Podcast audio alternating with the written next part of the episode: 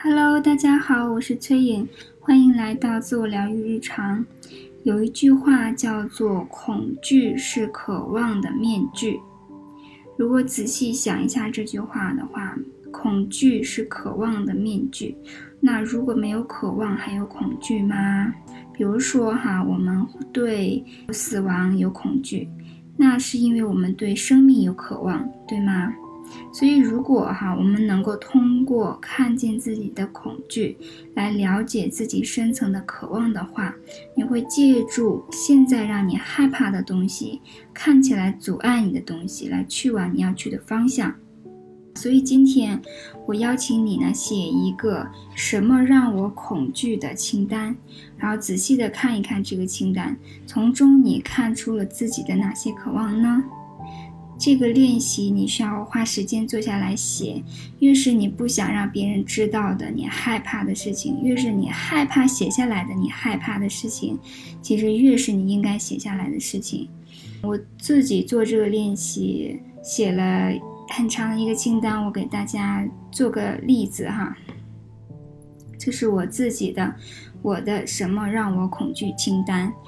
第一个跟人讲话，第二个收钱，第三个做最好的，第四个被人知道，第五个啊拯救生命，第六个负责任，第七个单独跟我的小孩在一起，第八个跟人对峙，第九个啊糟糕的健康状况，第十个没有人在乎。然后第十一个是做一个坏人，第十二个 没有价值，第十三个做错事情，第十四个产生坏的影响等等，这些是让我恐惧的一个清单，你可以写无限长。然后从所有的这些恐惧当中，你有发现什么渴望吗？为什么我害怕去跟人讲话？为什么我害怕被人知道？为什么我害怕？啊，去负责任等等。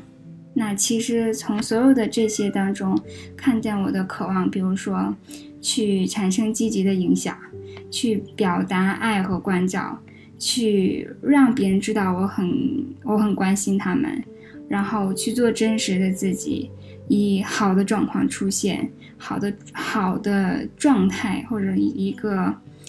嗯，有积极的影响的状态出现，然后创造价值，做一点有影响力或者是不同的东西等等，这个是我的渴望。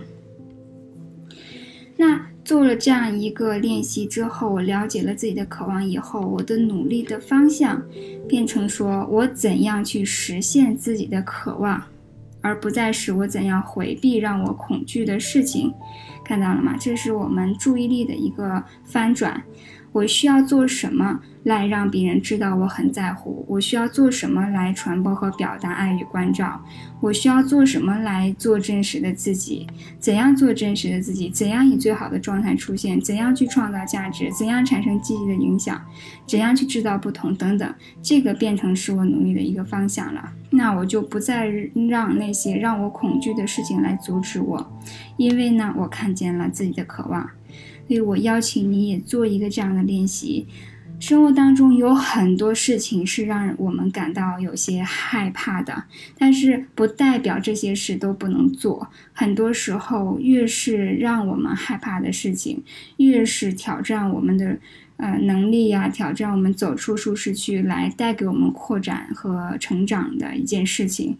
所以呢，通过这个练习，我希望能够。也帮你找到你真正的渴望是什么，然后呢，嗯，帮你去想到有什么行动可以让自己跟自己的渴望更加的对齐。